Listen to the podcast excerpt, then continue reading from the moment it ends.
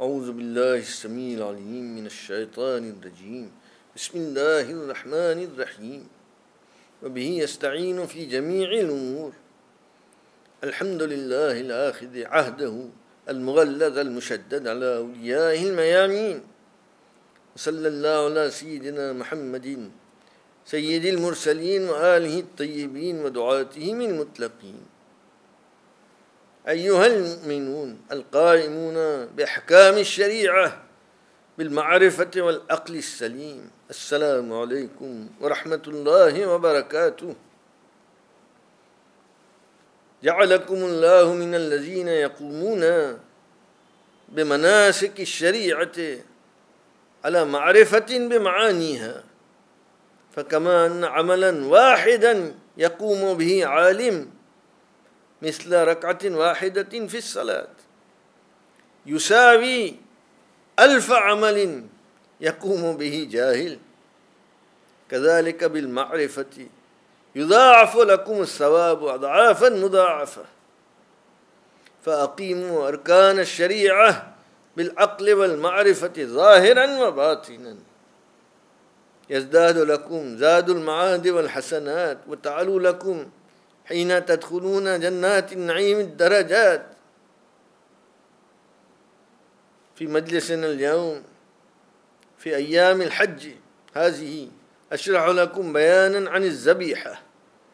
لما يحج المؤمن يقوم في عيد الأضحى أي العاشر من ذي الحجة في منى بالذبيحة. بين سيدنا القاضي النعمان في كتاب دعائم الإسلام هذه الأحكام بتفسير ومن لم يذهب للحج أيضا يقوم بالذبيحة في أيام العيد في بلده وفيها ثواب عظيم. فما معنى هذا العمل؟ ما المعنى في الأمر بالذبيحة؟ ولماذا رسمت هذه الطقوس والمراسم؟ ما الحكمة فيها؟ نبين هذا في مجلسنا اليوم. ومع ذلك أيضا نبين ما بقي من البيان من المجلس السابق بعون الله تعالى ومادة وليه في أرضه سلام الله عليه وإفادته. ذكرنا في المجلس السابق ذكر نداء الله أكبر. نكمل بيانه في ابتداء هذا المجلس. قال الله تعالى في القرآن كذلك نري إبراهيم ملكوت السماوات والأرض وليكون من الموقنين. فلما جن عليه الليل ورأى كوكبا قال هذا ربي فلما فلا قال لا أحب الآفلين. فلما رأى القمر بازغا قال هذا ربي. فلما فلا قال لئن لم يهدني ربي لأكونن من القوم الضالين. فلما رأى الشمس بازغة قال هذا ربي هذا أكبر. فلما فلت قال يا قوم إني بريء مما تشركون. إني وجهت وجهي للذي فطر السماوات والأرض حنيفا وما أنا من المشركين. انظروا أيها المؤمنون إلى فساد تفسير أهل الظاهر حيث يقولون إن إبراهيم عليه السلام كبر في مغا في مغارة. فلما خرج منها من المغارة رأى الكوكب لأول مرة في حياته. فتعجب وقال مثل هذا. كان إبراهيم لم يعرف إطلاقا أن في السماء كواكب قمرا وشمسا. أما إذا كان يعيش في المغارة كما يزعمون أهل الظاهر فهل كان يأكل أم لا؟ هل كان أحد يأتيه بالطعام أم لا؟ فيتكلم معه. يبين هداتنا حقيقة المعنى. أشكره هنا بالخلاصة. بلغ إبراهيم عليه السلام من حد إلى حد أعلى فحد في شان الكوكب وحد في شان القمر أعلى منه وحد في شان الشمس أكبر. ثم بلغ إبراهيم إلى حد أعلى منه وأصبح مهبة للوحي فنادى الله أكبر. خلق الله. وقال وجهت وجهي للذي فطر السماوات والأرض. خلق الله هؤلاء الحدود العالية الذين يقومون بعبادته وتوحيده ويعلمون الناس ذلك. الله أكبر يعني تعالى الله عن الصفات. هو الخالق المعبود. لا إله سوى هذا معنى الله أكبر في الحقيقة. الذي ذكرته في المجلس السابق بالتفسير. والآن أذكر بيان الذبيحة. الذبيحة حيث يذبح المؤمن حيوانا حلالا ويأكل لحمه. ما الحكمة في هذا؟ لأن الإنسان يقدر أن يقوي جسمه بالحنطة. بالخبز والأرز والخضروات واللبن الحليب فما الحاجة إلى أن يؤلم الحيوان؟ وقد أحله صاحب الشريعة بل جعله سنة أن لا يترك أكل اللحم فوق أربعين يوما. لا ينبغي أن يكون المؤمن نباتيا يعني يأكل فقط النبات vegetarian. فالسبب ذكرناه في بعض المجالس السابقة. الحكمة فيها أن الدنيا خلقة ثانية. هبط إليه هل هابطون وأصبحوا هيولا. امتزج البعض بالبعض. امتزجت المادة. وجعلها في هذه الخلقة ثلاثة أقسام. وهي المعدن والنبات والحيوان. يقتزي النبات من المعدن ويقتزي الحيوان من النبات. والإنسان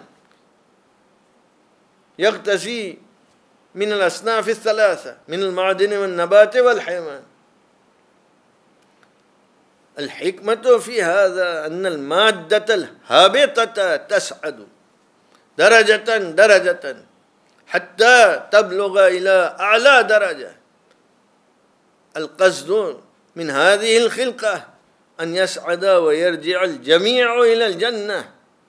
والإنسان في الخلقة أشرف المخلوقات. أعطاه الله العقل وأحل له صاحب الشريعة كل الأشياء المحمودة في الدنيا. وهي المواد الحسنة أن يغتزي بها الإنسان المؤمن. حتى يمتزج هذه الأشياء المحمودة من المعدن والنبات والحيوان التي هي مواد حسنة بجسم المؤمن. فلما يذبح المؤمن حيوانا حلالا ويأكله ويبلغ الحيوان ألم في ذلك هذا الألم تعذيب مثل التعذيب يكون هذا في الإنسان أيضا يحتاج إلى التأديب كي يصبح أحسن. التأديب مؤلم ولكن الفائدة التي يحصل عليها أنه يصعد إلى درجة أعلى وأكبر وأحسن.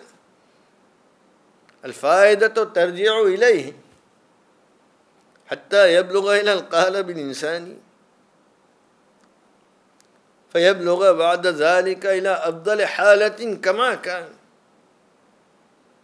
نحن لما نفسر ذبيحة للأطفال نحن نقول لهم الخروف في الجنة الآن لما يذبح والآن نبين نقطة أخرى أن أفضل الضحايا كما جاء في الدعائم أن الناقة أفضل الضحايا. ثم واحدا بعد واحد من حيوانات سميت أسماءهم يطول شرحها. نبين تاويل الذبيحة. أيضا هذا في ذكر إبراهيم نبي الله عليه السلام.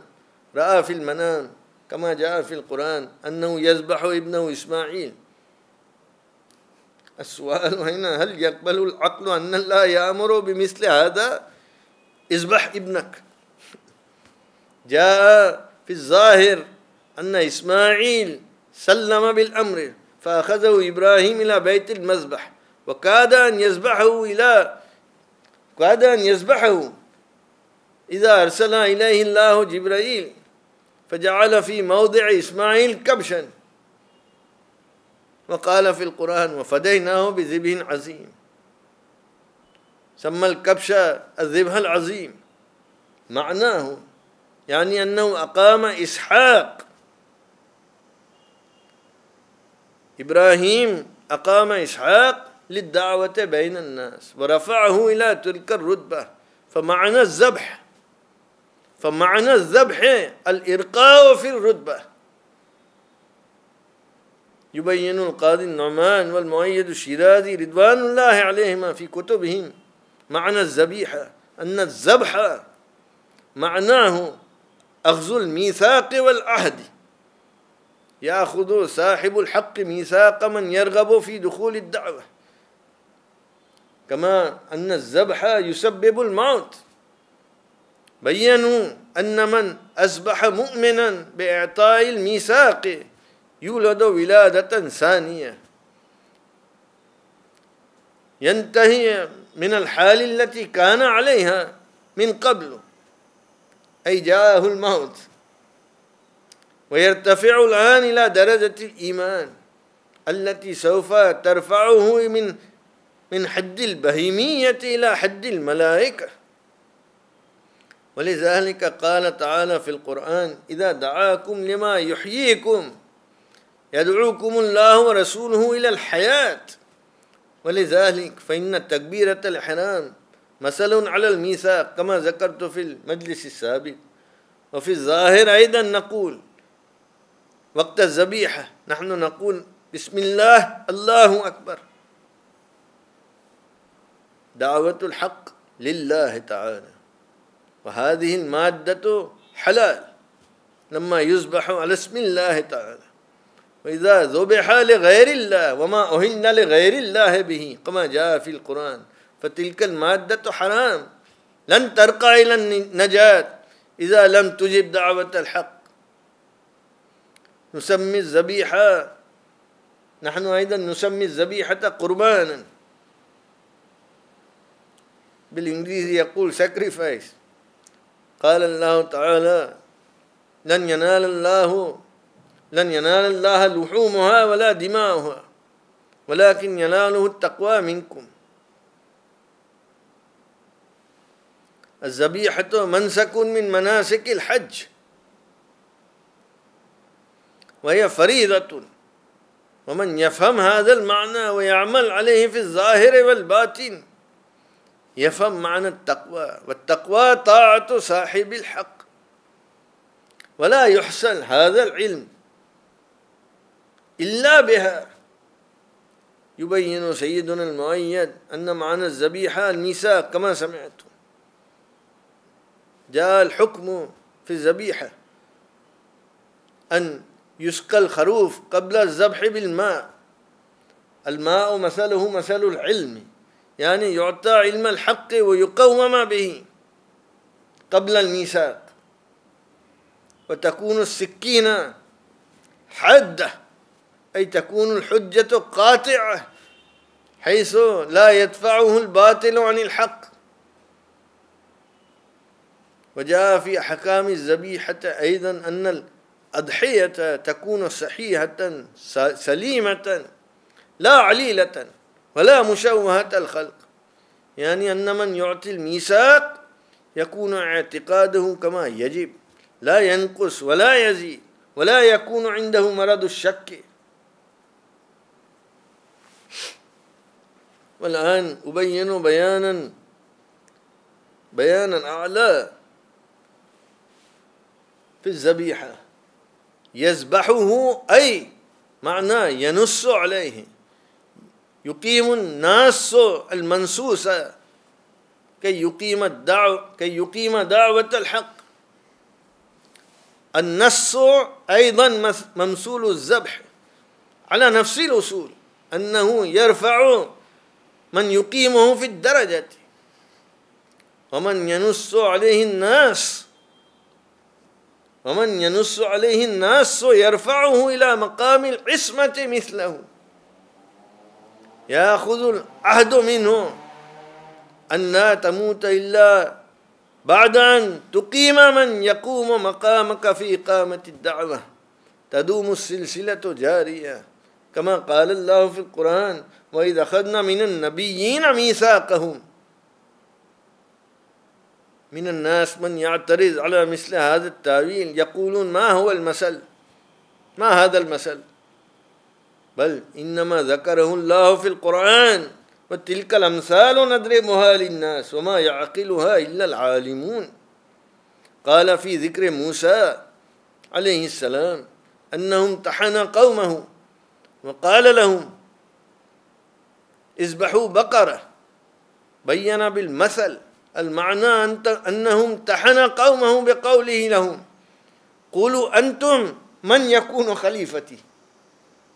لم يستطع أحد أن يجيب. وسألوا موسى علمنا أنت؟ ففعل موسى فذبحوها. أي أنهم تبعوا يوشع وسي موسى. كذلك امتحن رسول الله بني عبد بني عبد المطلب لما نزلت الآية أنذر عشيرتك الأقربين.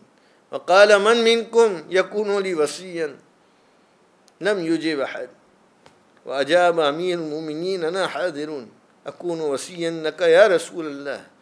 كان مدخرا وواجبا أن ينص رسول الله على علي صلوات الله عليهما وعلى آلهما. سيدنا يوسف نجم الدين لما نص على سيدنا عبد علي سيف الدين سيف الدين رضوان الله عليهما وكتب ذلك في كتابتي.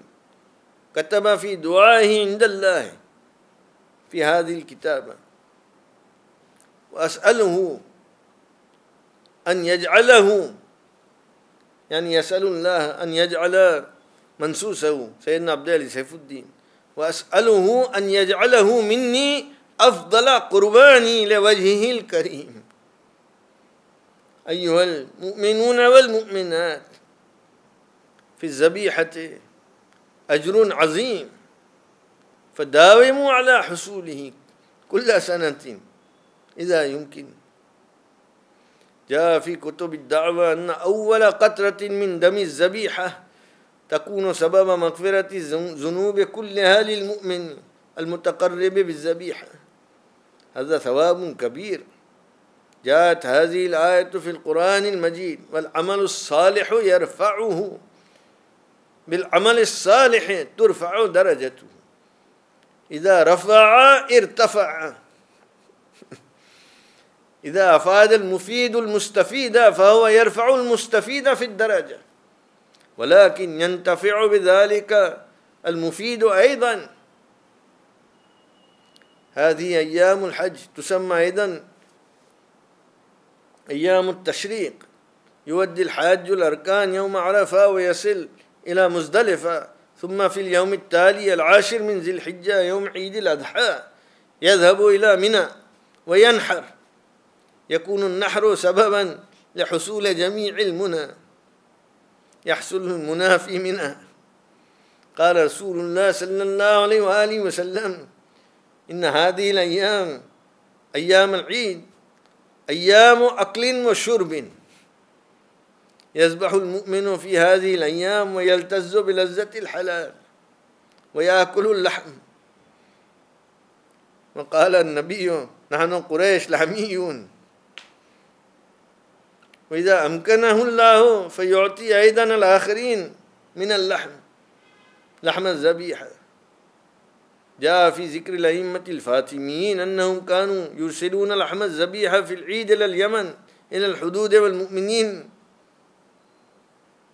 وكان والدي وكان والدي الأمجد. مولانا قطب الدين يقوم بهذا العمل لسنين طويلة. كان يجتمع المؤمنون معه ويذبحون الدعايا ثم كان اللحم يقسم بين المؤمنين المسلمين في بيوتهم. واليوم أقوم أنا مملوك آل محمد بهذا العمل ويشترك فيه المؤمنون وينعمون بالبركات.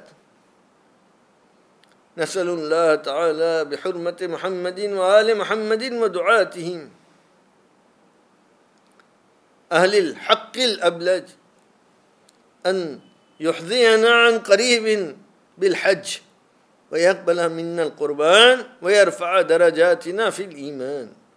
الحمد لله رب العالمين والصلاة والسلام على سيدنا محمد وآله الطاهرين وسلم تسليما متصلا إلى يوم الدين. يا صباح.